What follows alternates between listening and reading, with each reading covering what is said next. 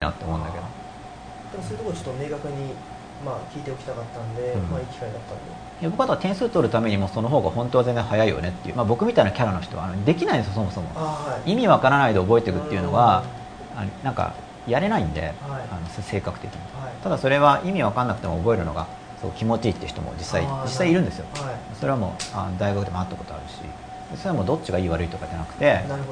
そう僕はそうなんですっていう感じだからあだって逆に僕みたいなタイプの人って試験に出ないからどうでもいいじゃんっていうふうにーあーなるほど。そうそんなの考えてるけど容量悪いよって思われると。ああそうなんですね。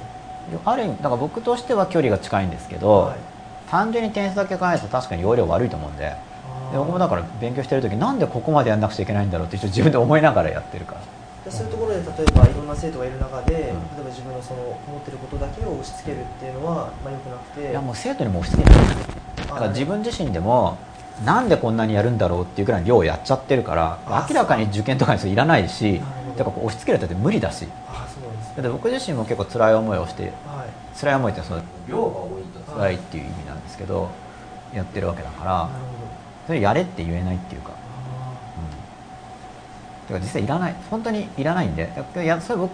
僕はそれがないと気持ち悪いっていう。だからその合格のためだけに勉強できないタイプ。はい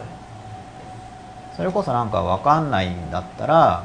難浪とかっていうことがなそういうのはまあ関係なくてはい。分かることに意味があると思うんだけどみたいな感じでなんか年齢がとかっていうとああそういう人なんだみたいな思っちゃってさ、ああなる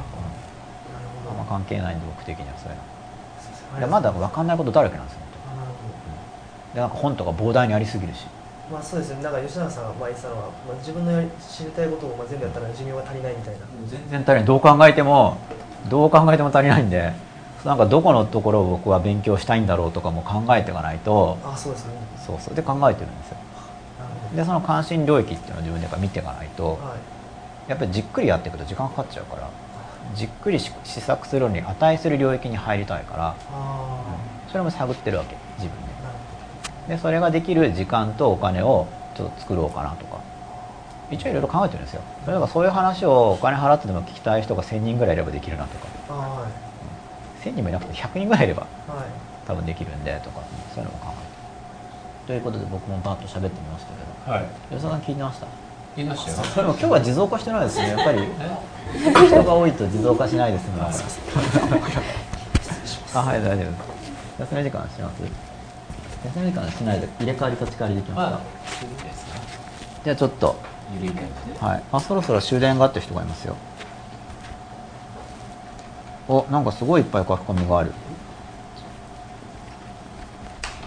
じゃあ離散受かるりんたろうさんですサークルのはしごみたいにタコ足的にいろんなグループに所属できたらいちいちこんな人変とか型にはめた見方もしないし逆に普通だとつまらないという見方もしないと思う、うん。まあ、だから見方が気にならなくなっちゃうとあんま関係ないからですけどね。まあ僕前かなり気にしてたんですけどだんだん気にしないで済むようになってきたんで。結構前の話ですよそれ変な話ですよまあ、変な話だと思います。はい。28分前ですからね。鈴木です19人が同一人物ではないかもしれないので実際この放送見た人100人超えるかもしれませんよ。ああそれはそうですね。これ延べじゃないですもんね。リアルタイムだからあそっか。でその人たちがじゃあ全部来れば入りきれないっていうことですよね、見るあそうですね。まあ、でもなんか離脱するときに一緒に帰れば同じじゃないですかね。入れ替わりでね。とか言とか言ってみたりしましたら、確かはい。に続きです。普通とか変とかいちいちは型にはめたり気にしたりするのは他人の目を気にしすぎなのかもしれませんね。もっと自分がどう感じるかとか自分に目を向けてみるのが大事かもしれないですよね。本当僕そう思うんですけどだからいや気にしてるとしたらだから気にする自分なんだみたいな、あみんなにどう思われるかがすごい今、気になってるんだっていう自分が分かるっていう感じですよね,、それは結構自覚があって、うんうん。なんでこんなに気になるんだろうとか思って、うんでもそもそも人間は社会的動物で気にしちゃうタイプ生まれつきそういう面があるのかなとかっていうのを考えてましたけど前ほとんどの人は多分気にするかなと思ったんで、そうですうんだからななんでしょうね気にするのね。気にしないとしたら練習していかないとほっといたら気になりそうなんで、一応気にならない練習をしようと思ってそれがこの間言ったあの電車の中でカバンを隣に置いてみたりとか練習を始めたんですよね。はいはいはいはいでそれが反証体験になってだんだん気にならなくなってきたんですけど、うん。この番組もそうですけど前だったら言わなかったようなところをちょっと一気に踏み出して言ってみて。でまあ言っても別にまあちょっと言われたりはするけど、うん。まあ、別に日々はつつがなく進むわけなんで意外と大丈夫じゃんみたいな。本出した時がやっぱ一番怖かったですけど、でもまあ意外と大丈夫なんで、うん。今でも結構ストレスなんですよ。本とか DVD は。やっぱりこうすごいあちこちにあるはいはいはいすごい別にそのベストセラーとかじゃないけどまあでも普通に発言、ね。普通にポロッと発言するのに比べればうん。あちこちにありますよね。ね。やっぱストレスになるんですけど、うん。でもそれでなんかすごい強烈にその回の内容にうんその内容が。もう一回振り返ると。すっごい非難されたらどうしようってう。ん。だから世の中いろんな人がいるから別に全員が認めるっていうのがありえないっていうのはうん。もう初めから分かってるわけですよ。うん。そうするとなんかすごい嫌がる人もいるはずなんで、それがなんかすごい気になっちゃってて今でもなってる別に1対1だったら相手が嫌がってたら話やめられるじゃないですか。うん。本とかでも出ちゃってるからね。嫌がってようがなんだろうが、書き直せないですしね。相手に合わせてまあ将来は相手に合わせて意見変わっちゃうのかもしれないですけどね、なんか誰が読んでも同意できるみたいな、それとすごい売れそうですけど。本としての意味は減るかもしれないけど。あまだ続きありますよ。え吉永さんがおっしゃる制限を考えないとジョセフ・マーフィーの本で読んだことあります。おう。じゃあ李さん受かる受かる凛太郎さんは、えーやってまあやってるかわかんないけど読んだことがあるんですね。僕は僕もこれは本で読んだことがあるんですけれども、うんマーフィーさんの本で読んだかどうかちょっと覚えてないんですけど制限を考えずに考えるとで続きです。制限考えないで全知全能な自分を想定して何やりたいか考えるのっていいですよね。ってことは、えーやってるわけですよね、責任と裏返しの自由なんて言われても下手すると今目の前のことをやりなさい的な説法とか倫理っぽくなってわけわかんないですよね。と、うん。まあこれは責任と裏返しの自由っていうのはかなり僕は突っ込みどころがある概念だと思ってるんでだから責任と裏返しの自由っていうのを喋ってる人っていうのは突っ込まれたくない人なんですよ。僕のこれまでの経験では。意味考えて言ってる人に会ったことがないほとんど。で責任と裏返しの自由って言ってるのは普通これ前扱ったと思うんですけど責任と自由が裏返しって言うんですけど、うん多分かなんかどっかで聞いて裏って言ってるだけなんですよ。なるほどね。なんかどっかで裏って聞いたから裏って思ってるだけなんで、一体何がどう裏なのかっていうのを考えてる人には会ったことがなく、言われてる僕は気になるんですけど、なるほど。裏ってなんだよ別に裏って言ったらじゃあプラス3に対するマイナス3は裏だけど、自由と責任はどこが裏なんだみたいな。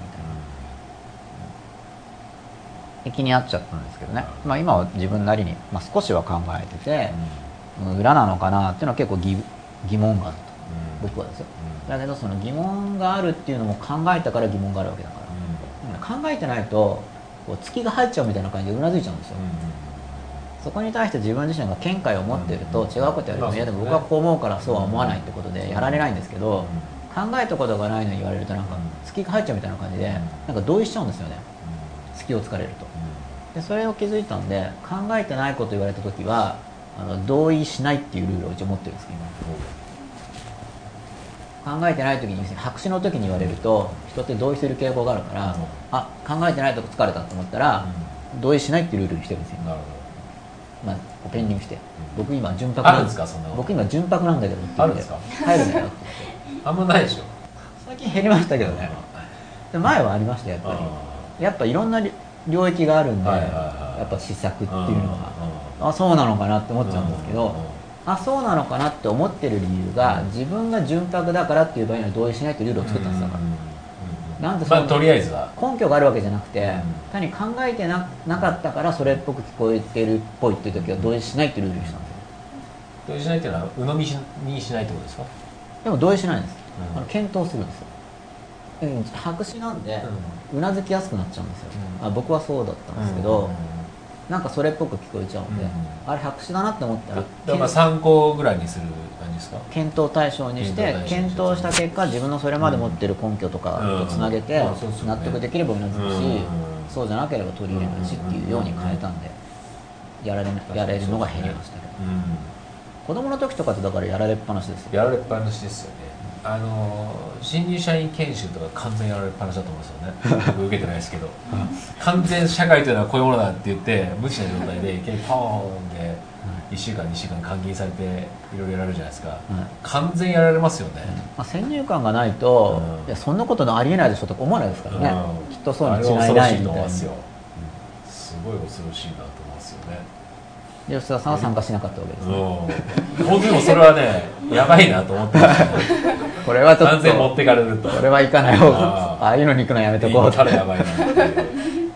察知多分あれは相当やられてますよね。まあ、そうでしょうね。あのまま多分ねあれがスタートじゃないですか、はい。そのままねそういうもんだって言われて、10年20年。そういうもんだってなっちゃいますよね。なりますよ絶対なりますよ入り口がそれですからね、はい。は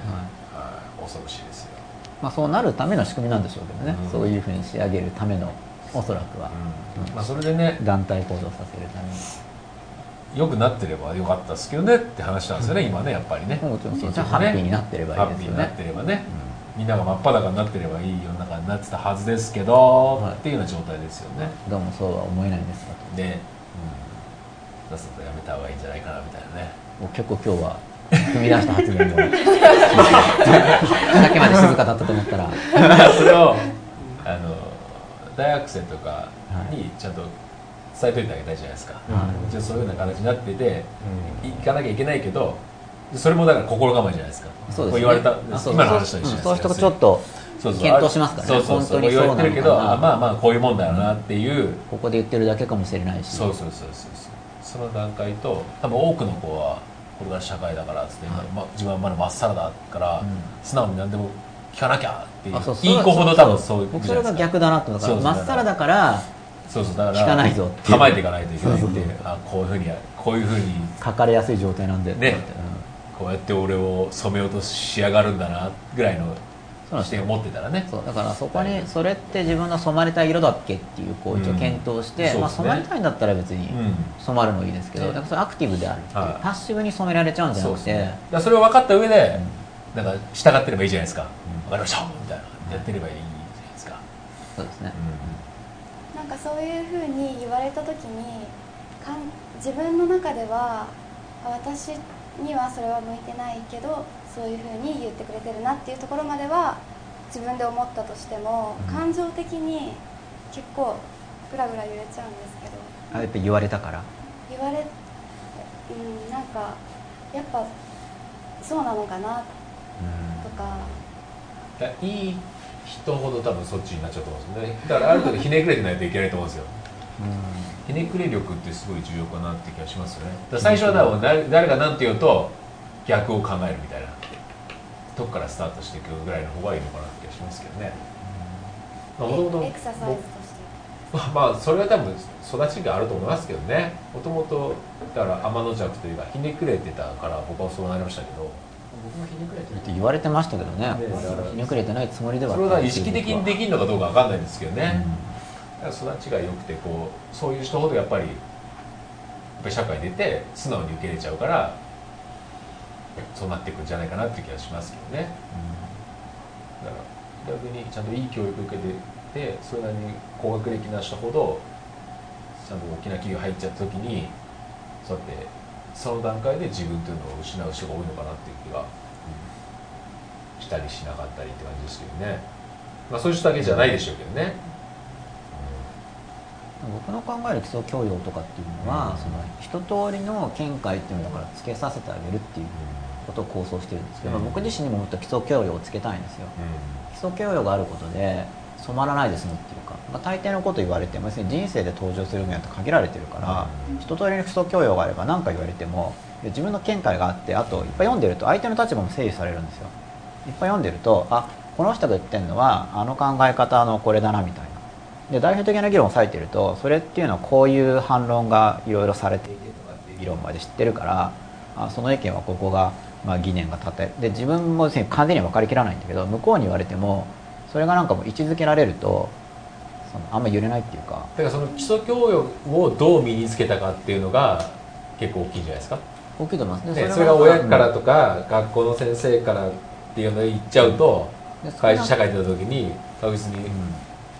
そそこの形で教わるじゃないですか。少なくとも普通に生きてたら僕は基礎教養はつかないっていう立場ですね。全然つかないですね。あのうん。今のほほとんどの場合はうん。親と学校とかうん。基礎教養はつかない。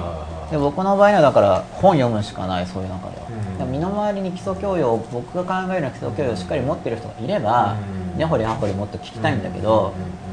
結局なんかその根掘り葉掘り聞いたら根が浅いから倒れちゃいそうに見えて聞けないわけですよだけどその昔からある本みたいにやっぱりこうどっしり感があるとかちょっとよくわかんないところいっぱいあるんだけど、それはなんかまあだから教養という言葉自体がもういい感じで使われちゃってるんじゃないですか。そうそうそれ教養じゃない教養だからっていうね。教養っていうかなんかエッセンス暗記みたいな、うん。うんそれは教養とは違うと思うなみたいな、そうですよねだからあ大抵のことを聞いてもこう位置づけができるっていうのが僕の中での教養なんで、別に細かいこととか最先端のことを知らなくても、うん。あこういうことかなと、うん。で位置づけてしかもそれがそのブレない、うん。あそんなにずれない、うん。大体は合ってるっていうようなのがあると、うん。生きてて安心感が増すんで、そうですね。そうするとそれは違いますよああですよこうですよって言われた時に、うん。いや違うって言うけどってなんないです。自分がブレちゃうんで、う向こうが違うって言っても、なんかその違うって言ってる意見がなんかん。稚拙に見えるっていうんですかね、ん。平たく言うとバカに見えるなんかあんまり考えてはないけど、大多数であるモデルを言われることが多いかなって思います。多数派に属せみたいな。ぞその方が幸せなんじゃないみたいな。感やっぱその幸せとは何かだからどれだけ 考えてるかですね。自分の側が。それ自分の幸せ感っていうのがあれば向こうの人。別に向こうの人も幸せについて考えてるじゃないですか。だけどこう自分から見てなんか自分の方が10倍ぐらい考えてそうだと思うとあんまりブレないんですよ。なんか可愛く思えるから。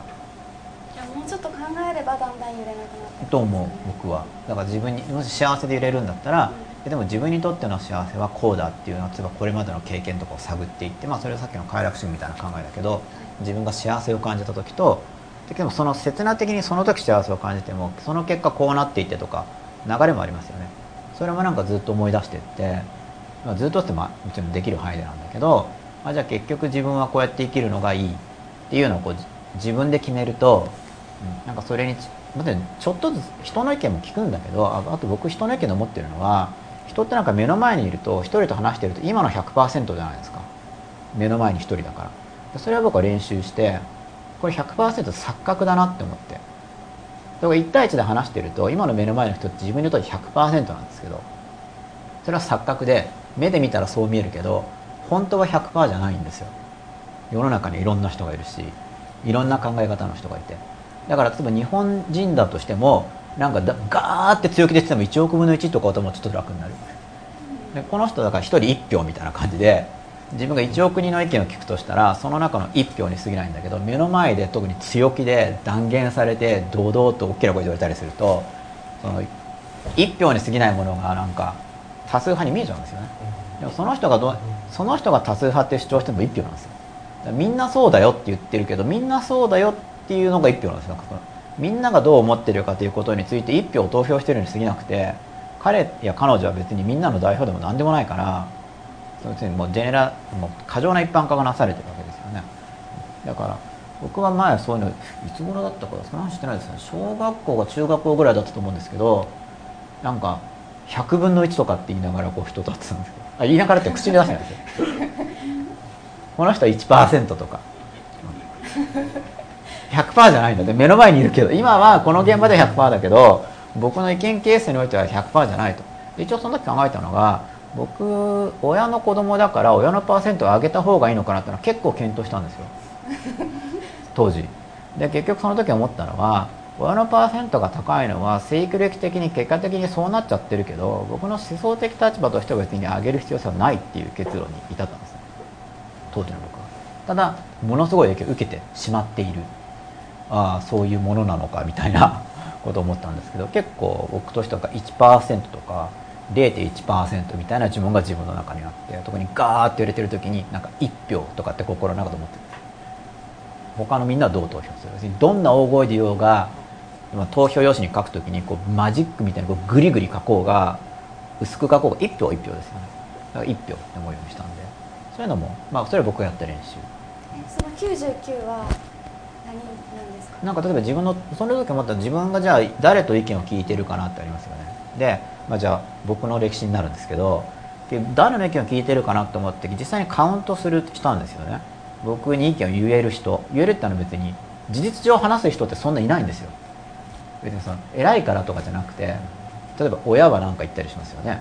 先生はだけど僕あんまり話さなかったんで、うん、するとまあ授業は聞くけどたまに注意される程度ですよね。で友達でもなんかいろいろ言ってくる人ってそんな人数いないんでよう考えるとあんまりいないんですよ。人数が。で何パーセントかなっていうのを考えるときにまず現状で何パーセントかなって実情っていうのが分かりますよね。自分に意見を言ってくれる人でまあ親が多かったんだけどじゃあ親が何十パーとか言って。で次に思ったのが自分の求める重み付け。でも僕の求める重み付けっていうのを考えてみたら結構僕が同意する人って本の中の人だったんですよ。だ僕がなりたい人格に近いものってのは本の方がウェイトが大きいんでこっち側になりたいからって言って今のその実際の人間関係の100%の相和自体が僕の中でなんか1%ぐらいしかないみたいな。なんかこういう方はですね。現代日本のこの地域のこの何人が言ってるに過ぎないっていうその本とかと比べちゃうとっていう感覚があるんでなんか本当は1%より少ないんだけどただ感覚的にはそれがものすごい増大しちゃってたから。でもだから勉強してると結局思想史とかって2000年とか長さがあるからそういうのを勉強してるとだから感覚変わっ、まあ、僕は感覚変わったんですよね。2000年の流れは細かくはできないけど流れを勉強するだけで流れの中につけられるからあやっぱ現代人だなみたいな、ま あ、自分も現代人なんだけど、まあ、そういう感じですねみたいな。位置づけられるでウェイトがグッと下がります。さまざまな立場のうちたまたま今自分はここの文化圏にいるからその意見の人ばっかりに会うんだけどそれが多数派っていうけど、まあ、本当に多数派なのかは結構疑問なんだしそもそも多数派っていうのを僕は求めてないっていうか僕は本当はどうなんだろうっていうふうに関心が高かったかっていう感じなんですけど。なんか現代の多数派の似たような生き方をした場合に何かあった時になんとなくそれを優先して助けてもらえるんじゃないか的なそういう甘えみたいなものがあるんですね。ああ助けてもらえるけてもらえるというか、その社会のシステムが実際にどうなってるかはちょっと自分でも検討してないけど一応大多数のためにいろんなことが動いているはずっていうふうについ思ってしまってでそうするとなんかその大多数じゃない選択をするとその自分で自分がしっかりしてればいいですけど、うん、そこまでしっかりしてもない自分が大丈夫かしら？っていうでも社会システムっていうことだとあのその人の思想今の日本の場合はですけど僕日本いいと思ってるんだけど社会システムっていう場合は日本の場合は思想的立場じゃなくて国民かどうかなんでそれとか勉強するとまあそうですよね。勉強すると安心すると思いますよ。だから守られてるんで。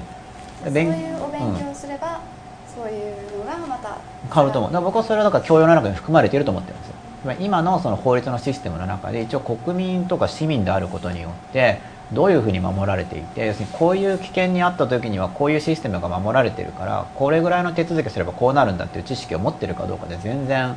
違うはずなんでそれは僕は勉強した方がいいと思うんだけどでもそれは教えないんですそういうのは。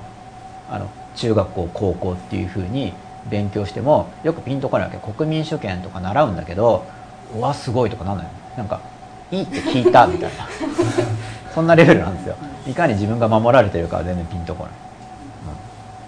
うん、そこはやっぱ勉強すると安心するっていうかだからみんなと同じかどうかじゃないんであのシステム上で守られるかどうかっていうのは、うん、少なくとも今の今のこの安定してる状況において。だからもう今の社会がやばくなるぐらいなんかもう昔の世紀末の漫画みたいななんかもう無法地帯みたいになっちゃったら違うんだけど 少なくとも現状の場合には思想的立場じゃないんでそれは僕はだから僕は僕としては嬉しいなと思ってるんですよ。僕は多数派多数派として生きてきてないからそういうシステムの方が僕にとってはありがたいんですよ。国民であればいいみたいな。それは助かるなと思って一応感謝してるんですけど。それ排除されないで済むわけだから。なるほど。え、すごい。それ法律ですかやっぱり。だから僕はそこがちょっと興味あったんでで若干調べてまあじゃあ大丈夫だなって思った段階で勉強を一応やめたってそれは僕のニーズがそこまでしかなかったから、いや僕が周りと例えば99人の人から100人の中で僕が1人違うって言っててもじゃあそれによってなんか急に逮捕されたりとかないなみたいな安心感要は社会に出たら困るよって言われたんで大人に。で社会に出たら困るよとか大人になったら困るよって言ってで別にその少年法の話とかしてるわけじゃないんだけどなんかなんとなく言ってるだけなんですよ。具体的に何が困るかとかっていうのは聞いても言えないんですよね。なんかそれじゃそれじゃ食っていけないとかって言われるんですよ。だけどそれじゃ食っていけないっていうけど食うっていうのはじゃ例えば給お給料とかもらうとして結局自分が何かしらのサービスを提供してそのお金を払っても OK だなって思ってくれる人がいれば成り立つ話なんで生活費っていうのは月に数十万だとすればじゃあ数万払ってくれる人が10人とかいれば終わりじゃないですか。じゃあその10人いればいいって世界っていうのがなんで社会に迎合しなくちゃいけないのかっていうのが理解できなくて社会って人数が多すぎるからいやそんな何千万人に支持されなくても別に食えるぐらいはなると思うんだけどとかって思うんだけどそういうこと多少言ってもなんかそんなへりくつだとかやってみればわかるとかって言われる言われるとか言われたわけですよね僕は。いやそれやっぱこ子供の時に不安が打ち込まれるんですよでも違うんじゃないかなと思っても、まあ、大人がそう言うからよっぽど社会ってそうなのかなって無意識的にですよ。理屈的には多分違うってこう頭で思ってるんだけどやっぱあんまり言われるからそんな苦しいのかって。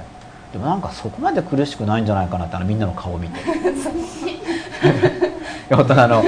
そこまで苦しくて辛そうにしてるには疲れてるんだけどそこまで苦し脅すほどすそんなにひどかったらなんか逃げちゃうんじゃないかなとか今あったんですけどでも感覚的にやっぱ言われると入っちゃうんでで結局だから大人になった時にそういう恐怖が自分の中にあるんですよもう埋め込まれてた。でそこからだからその恐怖を減らそうとしてきた歴史でもあって今だいぶ楽になってきてるんだけどまだ残ってるんであんま子供を脅さない方がいいよなって思ってるんですけどままだ残ってるんで今でも、まあ、一応5年以内ぐらいに解消したいなと思ってるんですけど。なんかそれはだから、まあ、食っていけるとかだったら、まあ、収入が得られることとかの安心感とか、うん、あとその実際に支えてくれるとかっていうのは実はみんなと意見が同じかどうかで僕は頼りないと思ってて。そのみんなっていうレベルの人が支えてくれるかって結構疑問なんですよ。なんかもっと深い絆がないと多分いざとなったら全然支えてくれるとかの話にならないと思ってるんでそんなに多数みんなと大体同じぐらいじゃなんか頼りにならないなっていう感じ僕自身。なんかそのお金っていうより例えば家族とか、作るとか家族を作っていくっていうふうに考えた時になんかこんなになんかちょっと不安になる。家族って子供とか、子供とかそのパートナーとか、まあ、パートナーとはある程度なんかつながりはあるのかもしれないけど それは多数っていう人だ一人だから、うん、そうですけどなんかまあでもそういうことも考えてもやっぱり真っ裸。うん、いや真っ裸大丈夫？大切だな。やっぱきちんとコミュニケーションしとかないとそもそも分かんないし、えそうだったんだみたいな。えってなっちゃうから。そうそう。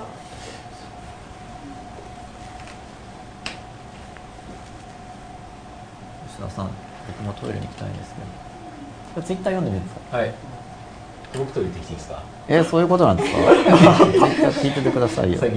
はいいいですよ。はいじゃあ進めときますね、はい。あこれじゃあ放映は続けたままで入れ替わりでやりましょうっていうことなんですね。構想としては。しましょうかじゃじゃあ一応なんか今出てるツイー読んでみますか？たまっちゃうあんで。結構溜まってると思うんですよ。あでもこあこっち出てないだけですか？えそんなことないですかいやあんまあんまないですよこっちは。うん。読みますよ。えーセブンイレブンスターさんあセブンイレブンスターさんよろしくお願いします。ということでよろしくお願いします。これはキスですかね。よろしくお願いします。これ僕もちょっと顔の、キスです世紀末かどうか顔のパターンをよく覚えてないんでどっちかわからないんですけどよさ見分けつくんですね。そうですね。さすがですねデーモンじゃないですよ。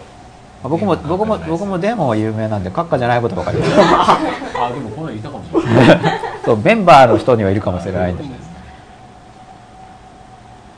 あリ,、えー、リサン受かるりんたろーさん自由といってもベンサムもミルもカントも捉え方違いますしエピキロスなんかも快楽って言った時、えー現代のニュアンスで言うようなエロをやりまくりエクスタシーではないですよあこの辺りがさっき言った、まあ、快楽主義の文脈から、まあ、語ってるわけなんですけどじゃあまあそれぞれの人は大体どんなこと言っててどんな編成があってとかっていうのを勉強ある程度にですね僕はだからなんか一つ一人の思想家の思想をきちんとやろうと思うと一生終わっちゃうんで。目的を、まあ、僕の場合の目的っていうのは自分の考えの立ち位置を知るためなんですよ。だから僕はあんまり思想家の名前出さないんですけど読むんですけど目的はなんか本当にその人の思想の真髄に迫るために徹底的に研究したいとかじゃないから読み取った時に僕が感じてることがその思想家の説とずれてる可能性も結構あるんでそれをそれを刺激として自分がどう思うかっていうの。は僕自身は結構重視してる感じでもそのためにいろいろなものを結局見るのがでもちろん気に入った人のはある程度深くやればいいんですけどそれもだからある程度なんですよ。この人の深くやりたいなって言ってもなんか深すぎるとやっぱその人の世界に僕は入りすぎちゃうとやっぱ途中で違和感出てくるんでなんかやっぱ結局だから深よく知りたいっていうのもたまたま自分に似てる部分を探ってるんだなと僕あれなん自身は。ですね哲学とか勉強する人して僕も全然わかんないんですけど、はい。その自分の考え方をそこからなんか探したいっていう人が多いですよね。展示会みたいなああ多いかどうかは全然わかんないんですけど僕も。どうなんですかね。僕のことならわかりますけど、うん。うんそうなんですかねその哲学勉強したい人いるじゃないですか結構。なんか勉強したいとかって僕は感じもっと切実です僕にとって。は、うん。なんか勉強したいとかっていうのはなんかもうちょっとミーハーな感じがするっていうか、おそらく。勉強したいっていうかなんかしないと苦しいみたいな感じですけどね、うん。知りたいっていうか、うん分かりたいから。ニーズが僕の場合にはあるんですけど。でそれも自分の中から湧いてきてるものをそうでそれこれは何なんだろうと思ってあれこれ読んでる時にその哲学みたいなものがこう手応えがあっただからうん。先に哲学があるじゃ自分の中の哲あれもう自分の中から湧いてきてる哲学の整理というか検証というかっていう感じでそれを使うっていう感じですか、なんかこの苦しさは何なんだろう、うん、俺は湧いてきてるわけですよねうんそう苦しさが。思想そのまで見えないんですよ、うん。で自分で自分の思想的立場がそれだけで見えちゃうと多分読まなくていいんですけど分かんないからこうかなかなってでこれ近いかなとか。でだんだん見えてくる感じなんですけど。例えば僕はこう吉田さんと話してるじゃないですか。だから話し相手がいないから本読んでるみたいなもんですよね。多分。そのその考えたい話題について身の回りに話せる人が今のところあんまりいないから本読ん。でるイメージなんですけど。哲学っていうかまあ本っていう感じです僕の場合は、まあ、だけどすごいこの人の授業受けたいなとかあれば授業行くかもしれないんですけど今までのところ本中心。なんですが。はい。お茶子さんです。深い話になってきましたね。勉強になります。あありがとうございます。お茶子さんまだ見てくださって。37年前ですけどねあじゃあもういないかもしれないですね。セブンイレブンスターさんそろそろ終電が。セブンイレブンスターさんってこれじゃあ会社で見てるんですかね？終電だからそろそろ。あ私たちを心配してくださってるっていうことなんですね。あじゃないですか。わかんないですけど、まあ、35分前ですけど。そうですね、すでにもう。はい、時すでに遅しみたい気持ちよさって重要ですねっていう そろそろ終電があってな後に気持ちよさ重要ですね、重要だと思いますね僕は。李さん受かる凛太郎さん。あそうでも気持ちよさって重要ですねと思うからその今の自分が主観的に認識できる気持ちよさっていうのがうん。本当に自分の幸福と比例しているかとか議論別にうん。はいはい。今幸福って思ってるけど実は今感じてる気持ちよさって気持ちよさの原因というものが将来の自分に不幸をもたらすかもしれないからうん。その気持ちよさの認識能力によっては。うん理算受かる凛太郎さん気にするか気にしないかって実験は一言ありますよ。大股開いて優先席に座ったりスタバの店内でタバコ吸ったり。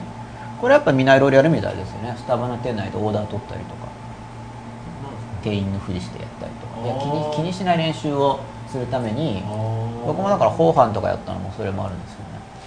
何を気にした？いや人目じゃないですか。スタバの店内でタバコを吸ったりを気にする？タバコスタバの店内でタバコ吸うと注意されるんですよ。禁煙だからだからそのビビるわけじゃないですか。人目をすごい気にしている立場からすると。こんなところでタバコを吸うなんて。って言ってこれから迷惑ですよね。ちょっと迷惑なやつって注意されるから。当然ですよね。それをチャレンジしたんだ。それをチャレンジしたんだと気にしなくていいところを気にしちゃいって話と、これは完全に気にしなきゃダメですよね。それをチャレンジしたと思いますよ。タブーに。このあの良くないな。理算受かる凛太郎さんはまあそういうことをやる人がいるということは僕もちょっと似たようなことやったことあるんですけどね、はい。23年らしたらやっぱこういうちょっとずれたことをやる感じで。いや一般化すると他の人に迷惑がかかるんですそれこそみんながそうかっていうと、うんみんなみんながじゃないと思いますけどどね。っちかっていうとなんか思春期のヤンキーに憧れてる子みたいな感じですけどね。ちょっと不良になりたいみたいなこあじゃあ後で多分リサンカルりんたろーさんからもし聞いていればう、はい、また書き込みがあるかもしれないです。だんだんこの時間が来たらね、カントからパクって自由には責任に伴うと言っているだけでカントの本読んで考えている人はいないと思いますよ。でも学者でも解釈が違うそうなんでちゃんと説明できる人は多分いないでしょう。まあ僕も読んでないですが。っていうことなんでうん。これは参考情報って感じですかね。はい、コーヒーミルクナンバーワンさんですいきなりすいません。えー吉永さんは緊張するとおっしゃってましたが緊張克服法などあれば教え願います。ああ。いやーなんか僕はだから緊僕は緊多分勉強法に書いたと思うんですけどなんか緊張したままやるって決めたんですよ子供の時に。あの緊張して何が困るかっていうと、まあ、緊張してても一応僕動ける程度だったんで緊張しすぎてなんか固まっちゃったら動けないんですけど緊張してるけどまあ動けるんですよだからその時やったのは緊張してる時に何かやるために緊張しますよね。じゃあ人前で喋るのが緊張してる時は人前で喋るのが緊張してるんでとりあえずそこは置い一応まあ知ってますよ。知ってるけどちょっと頭の中でカッコに入れてじゃあステージまで歩くとか。緊張しながら歩くのはできるんです。けど歩いてとか言ってちょっとステップ分解して緊張してるままやる。で僕の場合はそのやってるうちに入るタイプなんですよ。緊張してるんだけどやってるうちにだんだんなんかそのアクティビティに入ると緊張を忘れるというか。でそれを何度も体験してたんで緊張するままやっちゃっているとアクティビティの中に入っちゃうとあんま緊張しなくなるっていう手順で初めやってました。でだんだんその緊張そのものに対処したいなっていう練習を始めていって、まあ、楽にはなっていったんですけど今でも緊張するんで。でも緊張しててもいいかな。でもだから最終的には真っ裸になったら緊張しないですよね。そう本当になった、ね。だから結局だから、ね。今の自分っていうものがないしそう、別に失敗しようがなんだろうがねそれがそう今の自分なんですよっていう。ことなんですけどやっぱり嫌われる恐怖とかそうですよね。うん、みんなが好きな自分を出さなかったら、みんなは自分のことなんかどうでもいいんだよみたいな感覚が僕の中にあって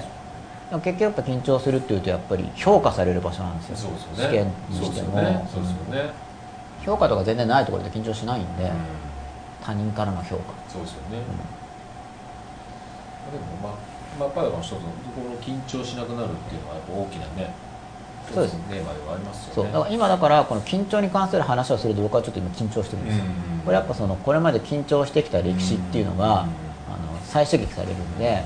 緊張に関する話をしてると緊張しちゃライバルで緊張しなくなったらそれはすごいことですよねう。なんかそれで大丈夫な人生僕はやってみたいんですけどね、ね。これもだからさっきの自由みたいな感じで本当に緊張がなくなるのがいいかどうかわかんないですけどね。本当にそうならないとね。あそうだか。ら結局だから自由っていうのはその自分の中の方向性そのままにやった結果レールの上に乗ってる、まあ、論語の考えなんですけど、うん。その欲するところをやってもノリを超えないってなっちゃうんだなみたいな。今自分の欲することと禁止令っていうのがずれてるからあえてそのやんなきゃいけないんですけど、そんなことしなくてもそうなんですよってなっちゃえば確かにスムーズなはずなんで、うん。今のところ僕はだからすごい緊張。だから自分が自信がないからですよね。結局は。その他者評価が怖いっていうのは、だから克服克服あそう克服法っていうのもこの間もこれも感情ウェブなんていうのこの間感情ウェブなんてやったんですよ、はいはいはでそこでも言ったんですけどだから克服克服法とか達成法って入っちゃうとそれ自体が難しくなるんで。い、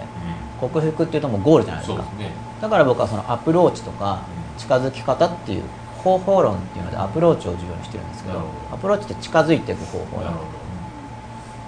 緊張を軽減する方法とか緊張してるままでもそれできるとか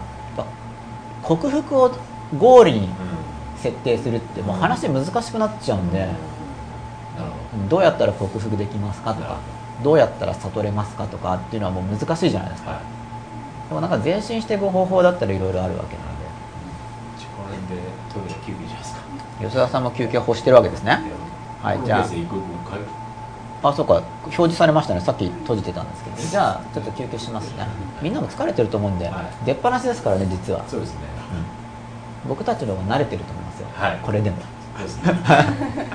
じゃあちょっとあと急3時間ぐらい。まあ、ちょっとそれも流れ次第。流れ次第ですね。流れ次第ですけれどもじゃあ休み時間休み時間の間にまた書き込みになる方はぜひどんどんツイッターをしていただいて、はい。じゃあ1時一応まだ再開予定ですね。はい、はい。まあもう遅いので見てる方もそうですね、はい。あとユーストリーム自体も録画大丈夫なの大丈夫ですか？今日。はい一回止まってましたんでもう3時間終わったんで。あはいわかりました、じゃあ10分間休み時間です。ありがとうございます